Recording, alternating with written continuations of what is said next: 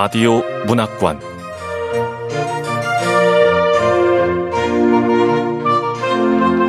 한국 단편 문학 특선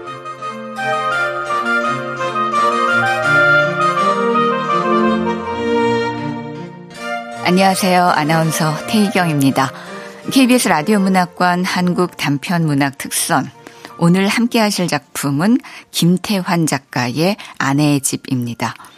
김태환 작가는 한국 소설 신인 문학상을 통해 문단에 나왔고 장편 소설 박달산 직지를 품따로 2022 제10회 직지 소설 문학상 대상 장편 산적으로 2020 무예소설 문학상 최우수상을 수상했습니다. 울산 매일신문의 장편소설 개변 쌍항무를 연재했고 소설집 낙타와 함께 걷다, 귀신 고래의 노래, 장편소설 니모의 전쟁, 개변 쌍항무 등이 있습니다. KBS 라디오 문학관 한국 단편 문학 특선 김태환 작가의 아내의 집 지금 시작하겠습니다.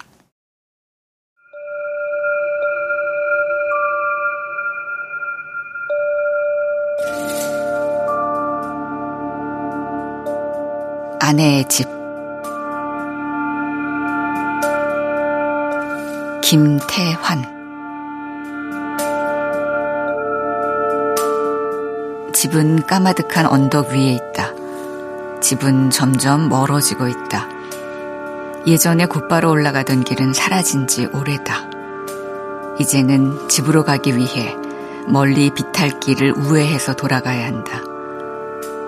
당시에는 한 번도 가보지 않았던 언덕 너머가 집으로 가는 유일한 통로가 돼버렸다. 예전에는 엇비슷한 건물들이 자리 잡고 있었던 동네다. 하지만 건물들은 어느 날 순식간에 사라지고 말았다.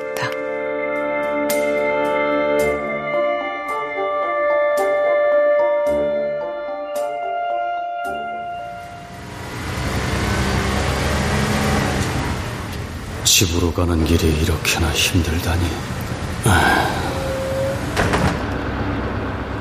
손님, 이번에 안 내리세요? 다음은 종점입니다. 네, 종점까지 갈 겁니다. 음, 거긴 집도 별로 없던데.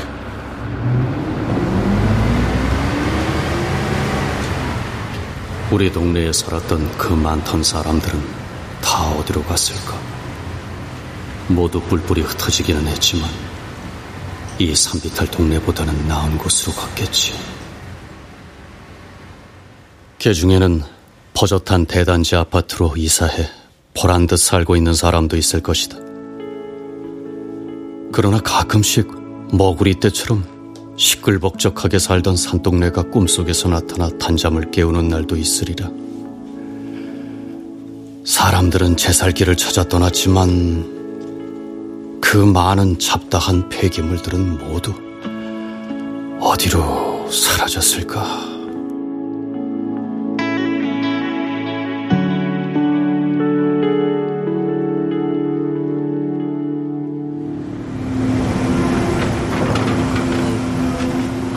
오늘부터 철거가 시작되나 보네. 자, 자, 그 공사 일정 맞추려면 빠하니까 서둘시다. 네. 근데요, 다들 재개발에 찬성했는데 꼭대기에 있는 한 집만 반대했다면서요? 아, 네. 나도 끝까지 버틸 걸 괜히 도장 찍어 줬나 봐요. 에휴, 보상비 받아봤자 집값이 워낙 올라가지고 어디 갈 데도 없더라고요. 저, 그럼 꼭대기 집은 어떻게 된대요? 아니 뭐 공사 날짜를 미룰 수가 없어서 그 집만 남겨놓고 철거한대잖아요. 아휴, 전부 다 철거하면 꼭대기 집도 어쩔 수 없이 도장 찍고 나가겠죠. 마을 자체가 없어지는데 어떻게 살겠어요? 집의 지붕을 덮고 있던 슬레이트며 녹슨 양철 조각들. 힘겹게 처마 끝에 매달려 비명을 질러대던 처마 끝에 낡은 플라스틱 물바지. 내 기억 속에 남아있는 잡다한 물건들이 마구 뒤섞여 혼란스럽다.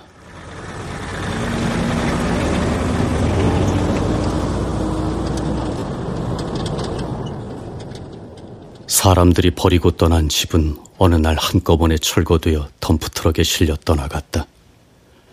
건물들이 헐리어 나간 시간은 몇 달이 채 걸리지 않았다. 사람들이 모두 떠나기까지 10년 넘는 시간이 소요된 것에 비하면 아무것도 아니었다.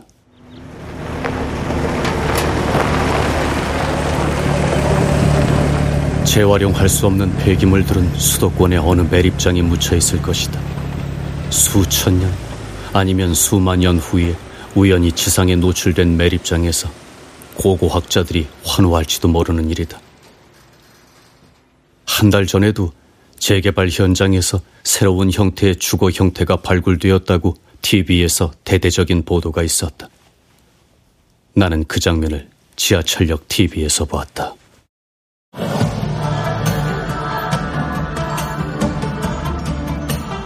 안녕하십니까. 뉴스 탐사의 김인 기자입니다.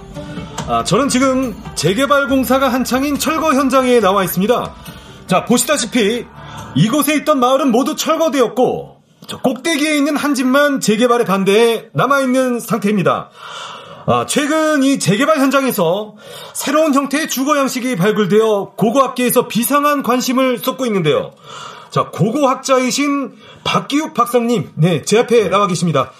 자, 박사님께서도 발굴 현장을 둘러보셨을 텐데, 자, 이게 정확하게 어떤 유적이 발견된 겁니까? 아, 네. 먼저 이해를 돕기 위해서 인간이 마을을 이뤄 살게 되면 자연스럽게 영역을 표시하게 되지 않습니까?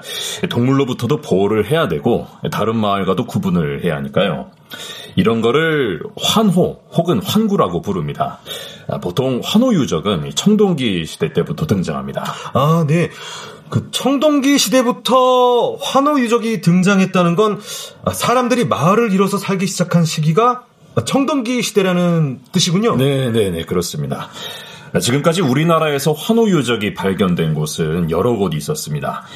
하지만 이곳처럼 완벽한 삼각형의 주거 형태가 발견된 곳은 처음입니다. 아, 네. 그렇다면 박사님, 삼각형의 주거 형태가 의미하는 것은 무엇일까요? 네, 저희도 지금 문헌 자료들을 뒤져가며 연구 중인데요. 자세한 거는 연구를 좀 더 해봐야 알겠지만은 이 삼각형의 꼭지 지점에 규모가 큰 주거 형태가 있지 않았을까 싶어요. 그건 아, 네. 마을 공동으로 이용하는 시설이 아니었을까 추정되고요. 에, 참 다행스럽게도 현재 관계 당국의 협조로 재개발이 멈춰서 연구를 계속하게 됐는데요. 이번 기회에 에, 무분별한 재개발로 인해서 우리 조상들의 귀한 유적들이 땅속으로 묻히는 그런 일은 사라지기를 간곡히 부탁드립니다. 아, 네, 감사합니다. 자, 지금까지 환호 유적 발굴 현장에서 뉴스 탐사 김인 기자였습니다.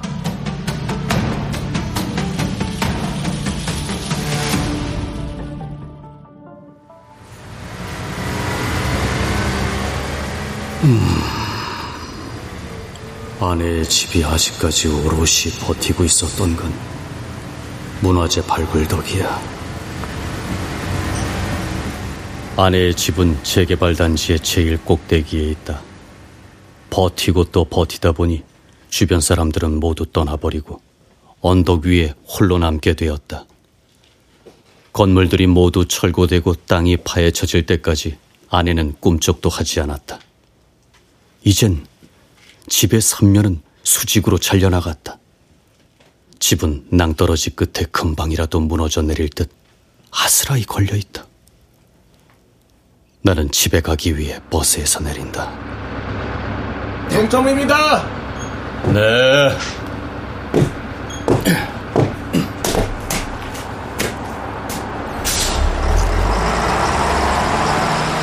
버스도 예전보다는 한 정거장을 더 가야 한다. 그만큼 돌아가야 한다는 뜻이다. 이제는 버스가 다니는 길에서 한 채가 남아있는 상가 건물을 지나면 곧바로 황량한 사막 같은 풍경이 나타난다. 아주 예전에는 분명 산이었을 텐데 나무는 고사하고 풀 한 폭이 자라지 않는 땅이 되었다. 우리가 가면 어디로 간단 말인가?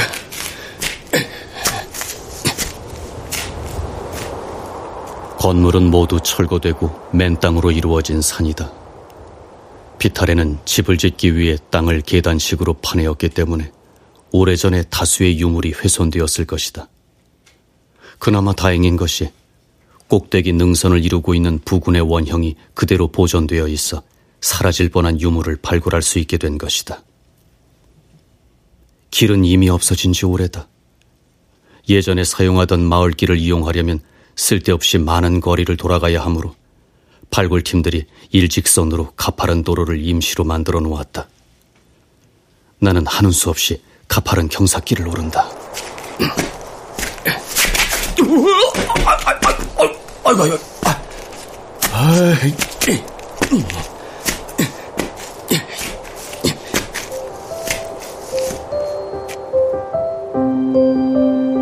한참을 오르다 보면 숨이 턱까지 차오른다. 예전에는 집으로 가는 길이 이렇게 힘들지는 않았었다.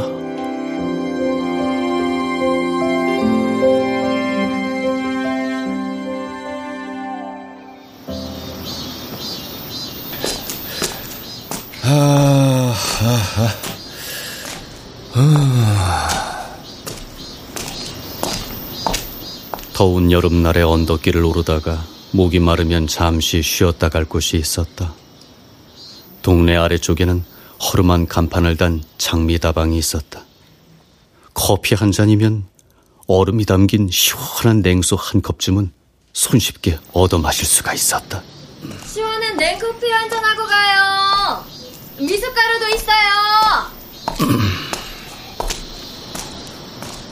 하지만 실제로 장미다방에 들어가 본 적은 한 번도 없었다. 그저 언덕길을 오르기 시작하는 첫머리에 다방이 자리 잡고 있다는 사실만으로 저기 안심되었을 뿐이다. 조금 더 오르다 보면 시내보다 절반 값에 먹을 수 있는 국수집이 있었고 국수집 위에는 구멍가게가 있었다. 아휴, 저, 아이고 좋다.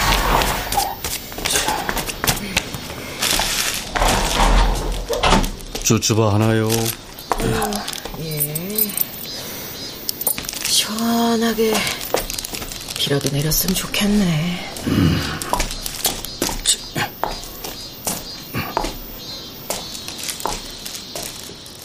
구멍가게가 끝나면 그때부터는 가파른 경사의 콘크리트 계단을 올라가야 했다. 정작 계단부터가 산동네의 입구나 마찬가지인 셈이었다. 하지만 그 시원하기 그지없는 물건을 빨면서 올라가는 길은 즐겁기만 했다.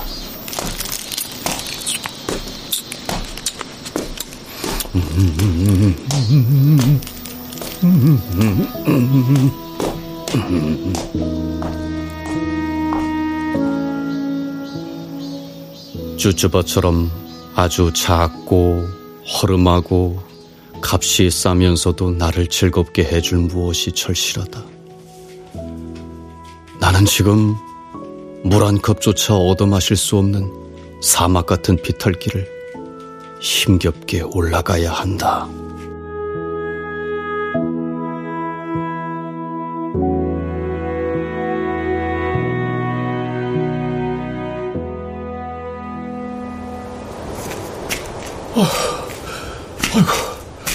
아이고, 아이고. 차라리 세상과는 동떨어진 사막 한가운데 오아시스에서 아내와 함께 지내고 싶다. 아내의 집은 너무 가파르고 건조한 곳이다. 전기는 물론이고 상수도가 끊긴 지는 벌써 1년이 넘었다. 전기를 사용해야 하는 물건은 이제 아무짝에도 쓸모가 없다. 냉장고는 그저 물건을 넣어두는 수납장으로 이용했다. 화면이 꺼진 TV는 아무짝에도 필요가 없어 그냥 절벽 아래로 던져버렸다. 공교롭게도 내가 36인치 TV를 절벽 아래로 던져버리는 순간에 방송국 카메라가 그 장면을 포착했다.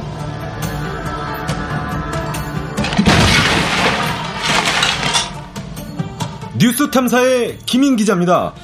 자, 방금 충격적인 장면을 보여드렸는데요. 아, 이 장면은 환호 이적을 지킨 재개발 현장의 마지막 집, 바로 그 집의 가장인 김모 씨가 36인치 텔레비전을 절벽 밑으로 던지는 장면이었습니다. 아, 이 텔레비전은 절벽 아래로 떨어져 산산조각이 나고 말았습니다.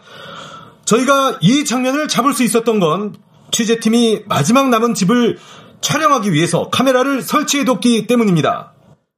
화면에 비친 아내의 집은 아득한 우주 공간을 떠도는 고장난 우주선 같았다. 내가 던진 고물 TV는 고장난 우주선 안에서 방출하는 쓰레기 같았다. 하루 전에 내가 던져버린 물건이 그 다음날 방송에 나오는 게 신기했다. 이 장면 역시 지하철역 TV로 지켜봤다. 카메라 줌에 잡힌 내 모습은 화가 잔뜩 난 표정이었다. 내 기분에 공감한다는 뜻으로 기자의 목소리는 빠르고 높았다. 취재 결과 이 집에는 전기와 상수도가 끊긴 지 1년이 넘은 것으로 확인이 됐습니다. 자, 전기 제품은 이제 아무 소용이 없기 때문에 버린 것인데요. 전기가 들어오지 않기 때문에 더 이상 쓸모가 없어진 텔레비전. 그 텔레비전을 절벽 안으로 버려야만 하는 이 가장의 화난 표정. 공익을 위해서라면 개인의 자유, 특히 거주 이전의 자유는 철저히 무시되어도 좋다는 것일까요? 과연 차선책은 없었을까요?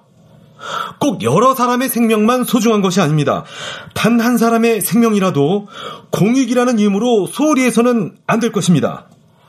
저희 뉴스 탐사 취재팀은 문화유산을 지킨 이 가정을 끝까지 지켜드릴 것을 약속드립니다. 이상 무분별한 재개발 현장에서 뉴스 탐사 김인 기자였습니다.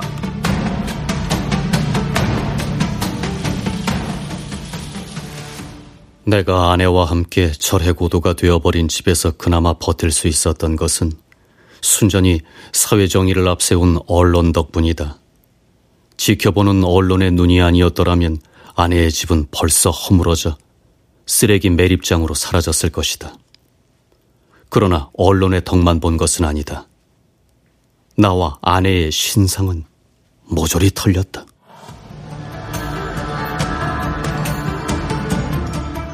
안녕하십니까. 뉴스탐사 김인 기자입니다. 환호 유적을 발굴하게 한 주인공, 끝까지 재개발에 저항한 김모 씨를 다들 기억하실 겁니다. 저희 뉴스 탐사 취재팀이 끝까지 지켜드리겠다고 약속한 분인데요. 아, 취재 결과 아, 이들 부부는 누구보다 열심히 성실하게 살아온 대한민국의 평범한 서민이었습니다. 아, 특히 김모 씨의 아내는 재봉사로 알뜰살뜰 살면서 겨우 집 한 채를 장만하셨습니다. 그런데 그 집을 소중한 보금자리를 재개발이라는 명목하에 철거하려고 하고 있습니다. 살던 집에서 떠날 위기에 처한 김모 씨의 심정은 어떨까요? 취재팀은 김모 씨의 얘기를 들어보기 위해 여러 차례 인터뷰를 시도했습니다만 아, 김모 씨는 드러나는 걸 꺼려 하셔서 부득이하게 김모 씨의 회사 동료들을 만났습니다. 자, 그 문화재를 지킨 김모 씨는 어떤 분입니까? 아, 예. 그 사람 법 없이도 살 사람이죠.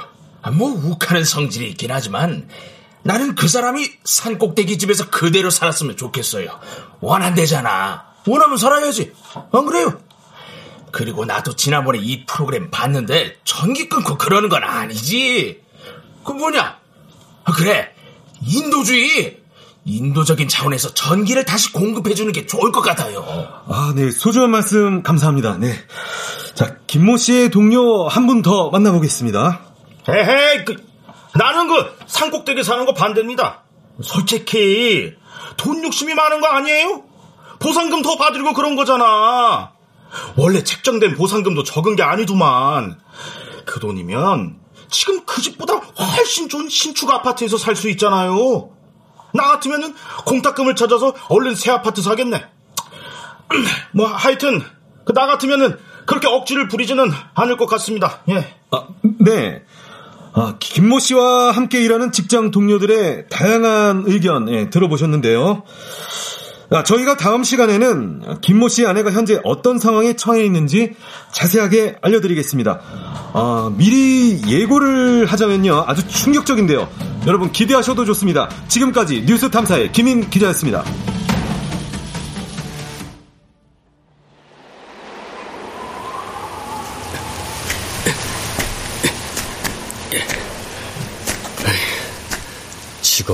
귀천이 없다고는 하지만 아내가 평생 재봉일 한 것까지 다 까발리다니. 에휴 참나 원. 좀 부끄럽기도 했어. 내 직장에도 막 쳐들어오고.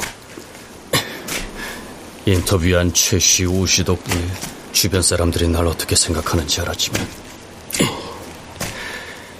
참. 최씨 같은 사람이 내 주위에 있다는 건 다행인데 우씨 같은 사람하고 같은 시대에 살고 있다는 건 불행이지 아이고 아 힘들어 원래도 멀었지만 돌아가니까 더 머네 아이고 아내의 집 높이는 바닥에서 87m의 높이에 있었다. 정확한 높이도 방송에서 공개하는 바람에 알게 된 것이었다. 산 꼭대기에 남아있는 저 집까지의 높이는 자그마치 87m, 아파트 30층 높이에 해당합니다. 아, 게다가 저 집 앞으로는 이미 공사를 하기 위해 산을 다 깎아서 절벽처럼 되어 있습니다. 평소에 고소공포증을 느끼지 않는 강심장이라도 저 집에서는 누구나 고소공포증을 느낄 수밖에 없을 것입니다.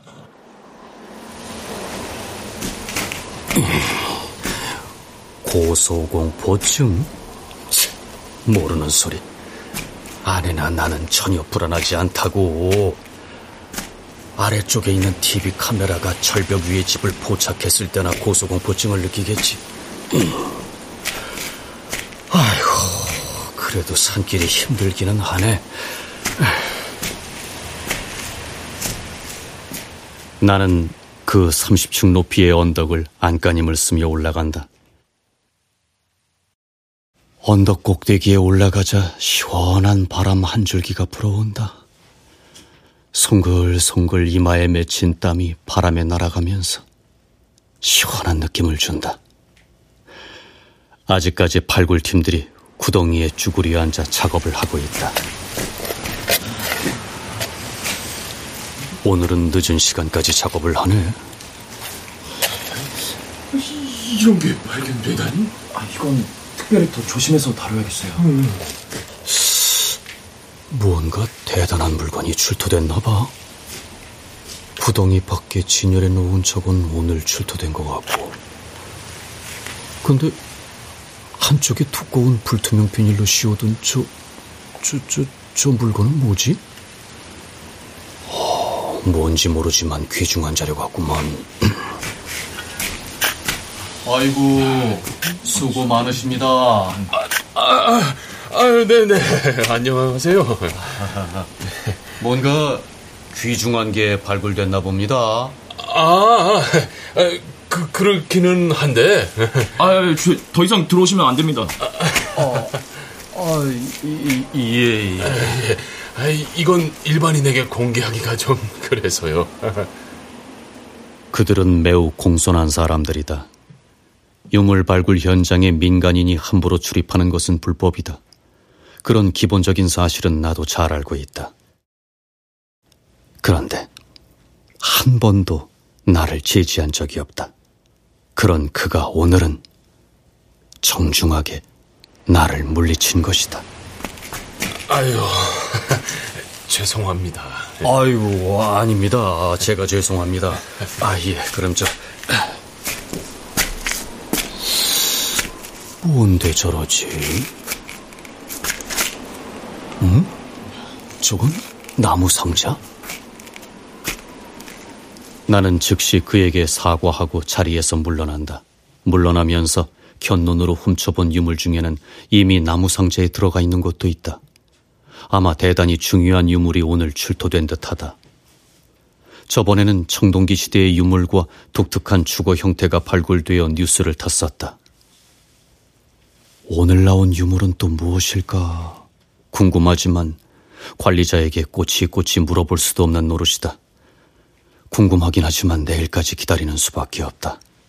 내일이면 지하철역에서 TV를 통해 소식을 알 수 있을 것이다. 아, 겨울이라 해가 짧네.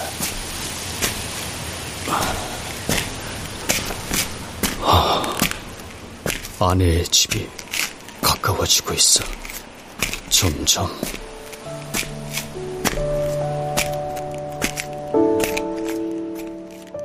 누군가 우주 어딘가에는 시간이 거꾸로 흐르는 지역이 반드시 있을 것이라고 주장했다고 한다. 돌아갈 수만 있다면 10년 전쯤으로 돌아가고 싶다. 지금의 나는 사는 게 사는 게 아니다. 이웃하던 사람들이 모두 떠난 곳에서 혼자 사는 삶이 좋을 게 무엇이 있겠는가? 더구나 재개발 지구의 마지막 남은 세대로 알바끼니 뭐니 하면서 전 국민의 관심을 받는 상황이 좋을 게 무엇이 있겠는가?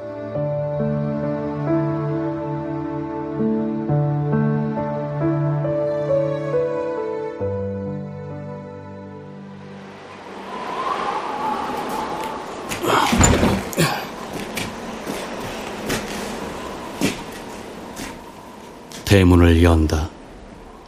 나무 강목으로 틀을 짜고 그 위에 함석을 씌워 만든 대문이다. 이미 낡아서 경첩이 내려앉았기 때문에 대문은 그저 형식적인 가림막으로 존재하는 것이다. 손잡이를 잡고 번쩍 들어 올린 다음 몸을 마당 안으로 들이민다. 대문을 여는 둔탁한 소리에도 안에는 기척이 없다. 아내는 아프다. 아내가 아프다는 사실은 세상이 다 알고 있다.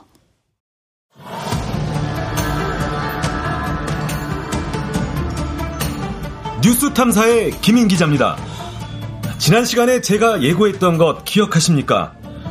재개발에 반대해 소중한 문화재를 지킨 김모 씨 아내에 대해 충격적인 사실을 알려드린다고 했었는데요. 이 가정이 이사를 가지 못하는 이유가 있었습니다. 평생을 재봉틀 앞에서 일해온 김모 씨의 아내. 김모 씨의 아내는 현재 뇌출혈로 쓰러져 식물인간 상태로 방 안에 누워 지내고 있었습니다. 아, 이 사실 역시 취재 결과 알 수 있었는데요. 김모 씨가 마트를 갈 때 저희 취재팀이 따라간 적이 있습니다. 아, 그때 김모 씨가 카트 안에 담은 물건들은 뭐였을까요? 아, 아, 이분, 예, 정확하게 기억나요. 어른용 귀저귀 사갔습니다. 그 매번 오실 때마다 어른용 기저귀를 사기 때문에 기억하고 있었거든요. 남자가 어른용 기저귀를 사간다는 거는 가족 중에 대소변을 받아내야 하는 사람이 있다는 건데 부인 아닐까요? 다 큰 자식이라면은 보통 엄마가 사러 오거든요. 중년 남자가 꾸준하게 어른용 기저귀를 사간다는 건 부인이 아프기 때문이겠죠. 네, 그 들으신 대로 어른용 기저귀를 구입한 후 김모 씨가 향한 곳은 약국이었는데요. 약국에서는 또 무엇을 샀을까요? 어, 소독약과 알코올과 가재 그리고 잠을 통못 주무신다고 해서 수면제를 줬습니다. 누워있는 아내의 모습이 방송에 나간 적은 한 번도 없었다. 만약에 누워있는 아내의 모습을 촬영하러 집으로 찾아왔다면 가차없이 사생활 침입의 죄를 물었을 것이다. 나는 끝까지 아내를 지킬 것이다.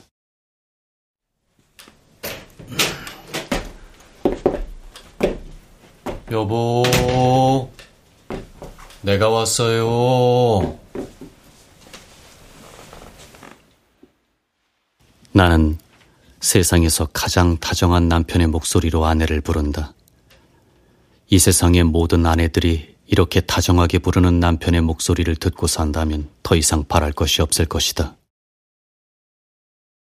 그러나 아내는 대답이 없다. 아내도 할 말은 많을 것이다. 하지만 이 세상 모든 사람들이 할 말을 다 하고 사는 것은 아니다.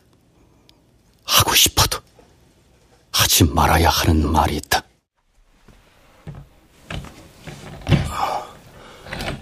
여보. 나는 조심스럽게 방문을 연다. 방문을 열면 바로 아내가 누워있는 안방이다. 거실 따위는 없다. 이 주변에 있었던 모든 집들이 그랬다. 화장실도 집안에 없었다. 모든 집들이 부엌이라고 부르는 주방 공간과 하나의 방으로 이루어져 있었다. 부엌 하나에 방 한 칸.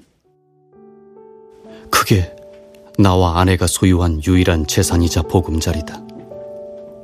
집의 소유권이 아내의 이름으로 되어 있으니 정확하게 따지면 이 집은 아내의 집이다. 오늘도 집에 대하여 직장 동료에게 타박을 들었다.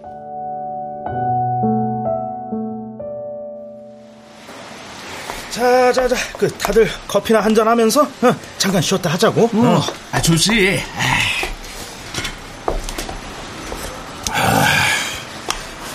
어, 김씨, 그 우리 인터뷰한 거 봤지? 응. 야, 김씨 덕분에 텔레비전에도 다 나오고. 어? 근데 오신 그 너무했더라. 그 에? 좋은 말 다 놔두고 김씨가 욕심이 많니 어쩌니 그 아니, 에휴, 아니 난 솔직하게 말한 거야. 오씨가 나를 모르네. 나 보상금 더 받으려고 그 집에서 사는 거 아니야. 아니, 나도 어제 방송 봤어. 응, 뭐 집, 집사람이 아, 아프다며. 식물인간이잖아. 아이, 또 난 그런 거 몰랐지. 그럼 그렇다고 진즉 말을 가지고 사람 참, 아이. 우린 이사를 할 수가 없었어. 문화재를 지키려던 게 아니었다고. 아니, 근데 그 집사람이 아파 누워 있어도 이사는 갈 수 있는 거 아니야? 응? 그 보상받아서 요양병원 가도 되잖아. 아내는 집을 떠나면 안 돼. 절대. 영원히. 야, 그나저나 지금 강남 아파트 값은 천정부지로 올랐다던데. 엄청 올랐지. 아유 바보 바보. 아유 그 처음 보상금 나왔을 때 어? 그 돈으로 강남에 있는 아파트 샀으면 김 씨는 지금 대한민국 상류층으로 살고 있을 거 아니야. 어, 아 그건 오시 말이 맞아. 지금은 그때 금액 두 배 줘도 강남 아파트는 못 산대잖아. 지금이라도 어? 보상금 수령해서 대출 좀 받고 강남 아파트 하나 사. 그게 현명할지도 몰라. 내가 뭐라고 대꾸했는지는 생각나지도 않는다. 단지 이 나라 사람들의 삶의 척도는 강남의 아파트로 평가되고 있다는 사실이 신기하다고 했던가. 뭐 그랬던 것 같다. 아내는 내가 가까이 다가가 살짝 불렀을 때도 대답이 없다.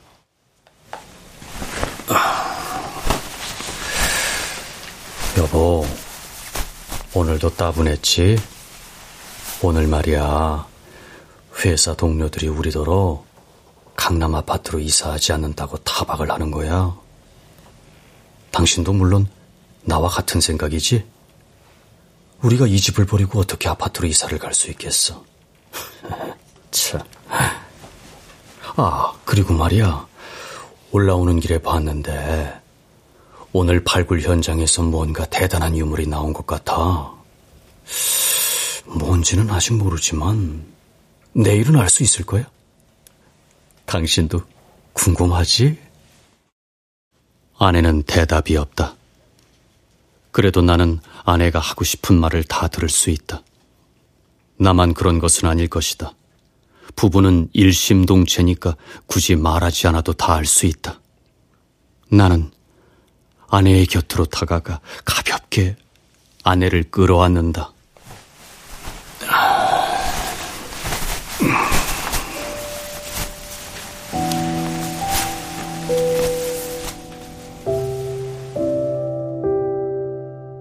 아내는 여전히 반응이 없다. 아내의 몸이 가볍게 느껴진다. 나는 아내의 몸에 팔 하나를 걸친 채 가만히 생각에 잠긴다.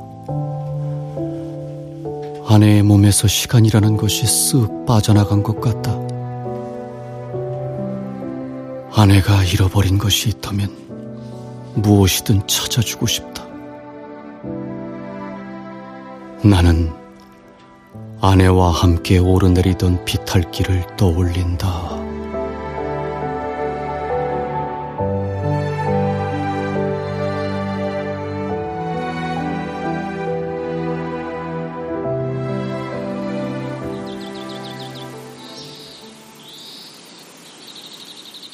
따뜻한 봄날이나 낙엽 지는 가을엔 그래도 좋았다.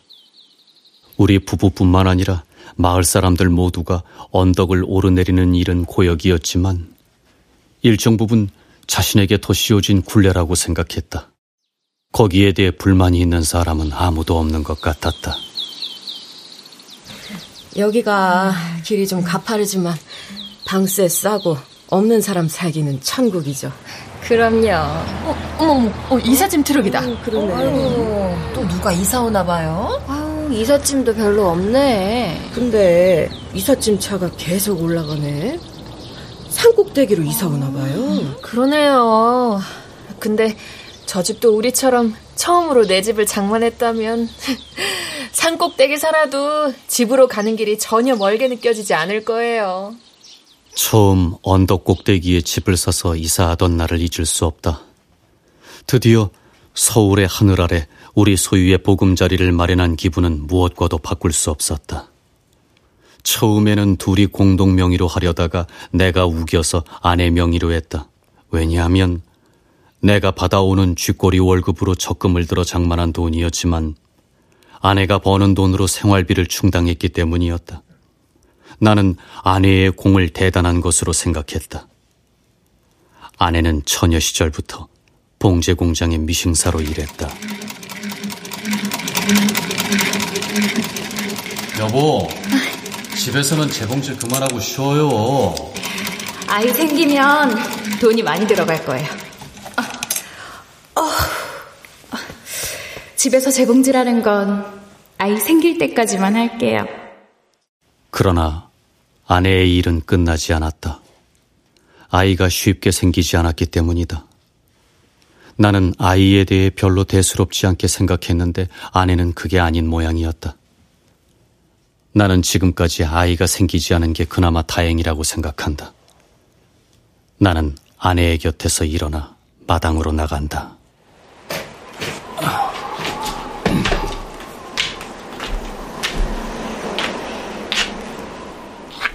좁기는 하지만 마당이 있다는 것은 얼마나 큰 행운인지 모른다. 이 큰 대도시에 자기 소유의 마당이 있는 사람은 그리 흔치 않을 것이다. 좁은 집에 좁은 마당은 둘이 살기에는 안성맞춤이다. 마당 한 구석에 작은 평상 하나가 있다.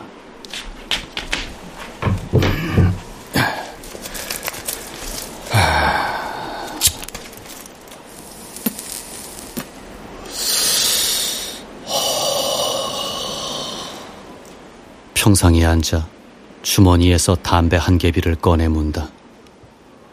불을 붙이고 한 모금 깊이 빨아들이자 포만감이 전신을 타고 흐른다. 그때도 그랬다. 평상을 짜놓고 처음으로 앉아서 담배 한 모금을 빨아들이던 순간이 어제 일처럼 기억 속에 떠오른다. 그때도 지금처럼 초겨울 저녁이었다.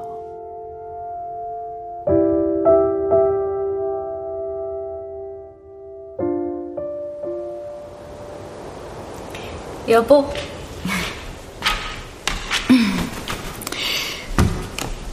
뭐예요? 어, 한강 보고 있었어. 와, 한강이 이렇게 잘 보이다니. 지금 도시가 내려다 보이는 이런 공간에 우리가 함께 있는 거 멋지지 않아요? 아내도 언젠가는 이 자리가 금싸라기 같은 땅이 될 줄 예감하고 있었던 것 같다. 나는 행복에 겨운 아내의 눈을 들여다보았다. 간신히 얼굴을 내민 도시의 별빛 하나가 떠 있었다. 별은 하늘에서 보다 저 아래 도시에서부터 떠올랐다. 발밑에서 호롱불 마냥 깜빡이는 불 밝히던 이웃들은 모두 어디에 갔을까?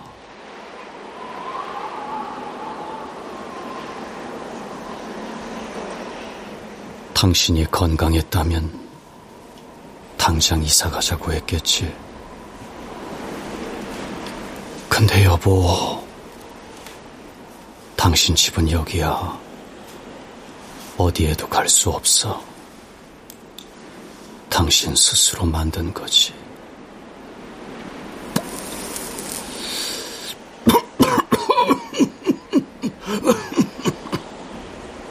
쓴맛에 쿨럭 기침이 난다. 어둡고 침침한 골목이 내뱉는 신음소리 같다. 어둠이 저 아래 바닥에서부터 올라오고 있다. 멀리 강을 따라 늘어선 건물들이 불을 밝히기 시작한다. 은빛으로 마지막 몸부림을 치던 강이 거대한 어둠 속으로 빨려 들어간다.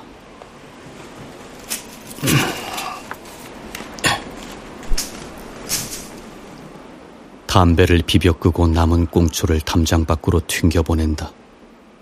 보잘것없는 꽁초 하나가 바닥까지 가 닿을지는 알 수 없다. 고개를 들어 하늘을 바라본다. 희뿌연 어둠 속엔 아무것도 없다. 구름인지 미세먼지인지 알 수 없는 혼탁한 대기권을 벗어나면 지금도 영롱한 밤의 별밭이 펼쳐져 있을까? 눈을 감고 별바다를 생각해보니 어지럼증이 인다. 다시 고개를 숙이고 멀리 바닥에서 빛나는 불빛들을 바라본다. 내 몸은 확실히 공중 높이 떠 있다. 마치 우주선을 타고 별의 바다 한가운데를 둥둥 떠가는 듯하다.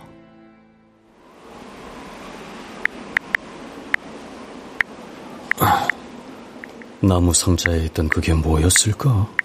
검색하면 나올까? 어? 있다. 봉계동 유물 발굴 현장에서 200년 전 조선시대로 추정되는 미이라 발견. 미, 미이라? 나는 짧은 비명을 질렀다. 아까 보았던 상자에 담긴 물건이 미이라였단 말인가?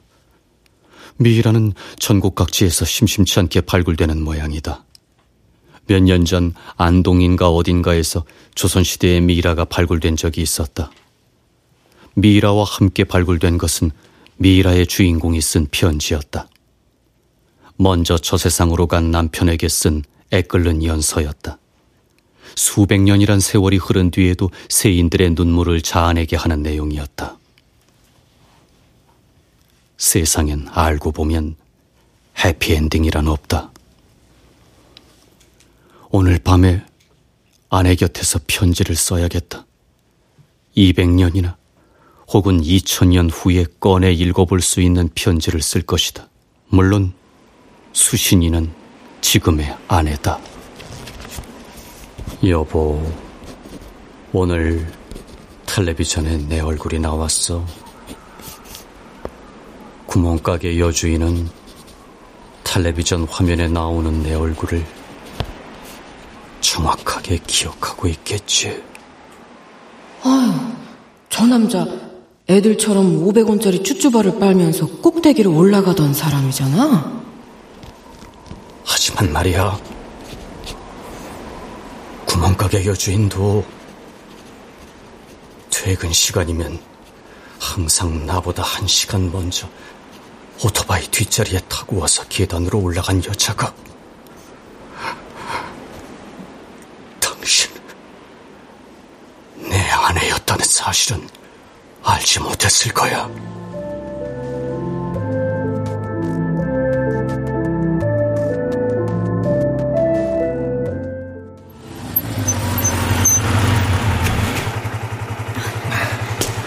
내일 봐.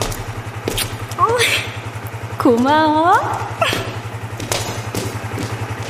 사실은 나도 아내가 오토바이 뒷자리에 타고 구멍가게까지 온다는 사실은 전혀 모르고 있었다. 아마 계단이 아니었더라면 오토바이는 아내를 태우고 언덕 위 집 앞까지 태워주었을 것이다. 바람 한 줄기가 불어온다. 저 아래쪽에 불빛들이 흔들린다. 아내가 누워 있는 집이 흔들리는 것 같기도 하다. 유적지의 미라. 어? 뉴스 탐사의 김인 기자입니다. 문화재 발굴 현장에서 발견된 미이라의 타살의 흔적이 보이는 것 같다고 관계 당국이 밝혔습니다. 아, 물론 순장의 가능성도 있고 오래된 살인 사건일 수도 있습니다만 아, 자세한 건 정확하게 조사를 해봐야 알 수 있을 것 같습니다. 아, 다행스러운 건 부장품들이 비교적 보존이 잘 되어 있다고 합니다. 조선시대 미이라와 관련된 소식이 들어오면 바로 전해드리겠습니다. 진정 순장이라니 조선시대에도 순장제도가 있었나? 이곳에서 그리 멀지 않은 곳에 미이라가 발굴되었다는 사실이 그리 유쾌한 소식은 아니다. 200년이나 지난 미이라가 왜 이런 산꼭대기에서 발굴된 것일까? 언덕 꼭대기는 바람의 길이다. 처음 이사 오고 나서 몇 달 동안은 우리 앞에 시원한 산들바람만 불었다. 그러던 것이 시간이 지날수록 바람이 거칠어지기 시작했다. 우리의 이웃들은 툭하면 무언가를 부서뜨리며 싸워댔다. 너 어따르고 말라라비야! 야! 사람이 죽여! 능력 없는 상공대기 살게 했으면 미안한 줄 알아야지! 뭘 그리 소리야! 큰 소리가 터질 때마다 흔하게 들리는 소리였다. 사람들은 계단의 높이에 서서히 자신도 모르게 지쳐가는 것 같았다. 그러나 우리 부부는 한 번도 계단에 경사를 놓고 다툰 적은 없었다. 아내가 낯선 남자의 오토바이 뒤에서 내리는 걸 목격하기까지 계단의 높이 따위는 아무것도 아닌 듯 했다. 오늘은 일찍 퇴근했으니까 모처럼 국수집에서 외식하자 그래야겠어. 어? 집사람이 웬 남자하고? 내가 왜 숨은 거지? 아, 자기야. 나도 힘 말이야. 아, 그러니까 도망가자니까. 산동네 지겹잖아. 언젠가는 재개발 될 거야. 그때까지 기다려.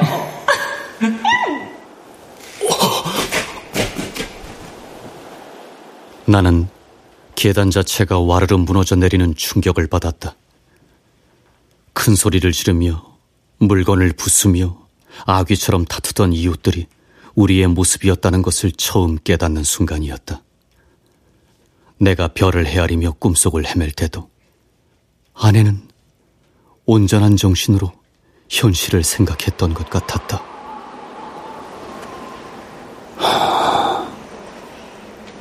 그때, 그때 묻어두지 말았어야 했는데. 그때 나는 여느 이웃들처럼 오래되어 쓸모가 거의 없어진 가구 따위를 부숴야 했다. 지나간 시간은 되돌아오지 않는다.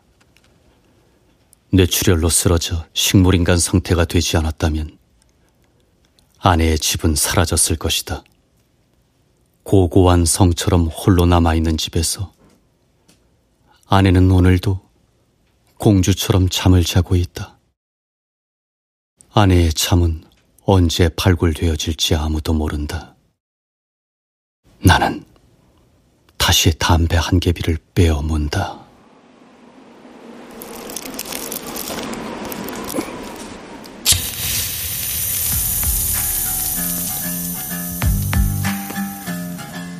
찰칵 소리와 함께 라이터 불꽃이 묵직한 하늘로 치솟는다. 아내의 집은 오늘도 무사하다.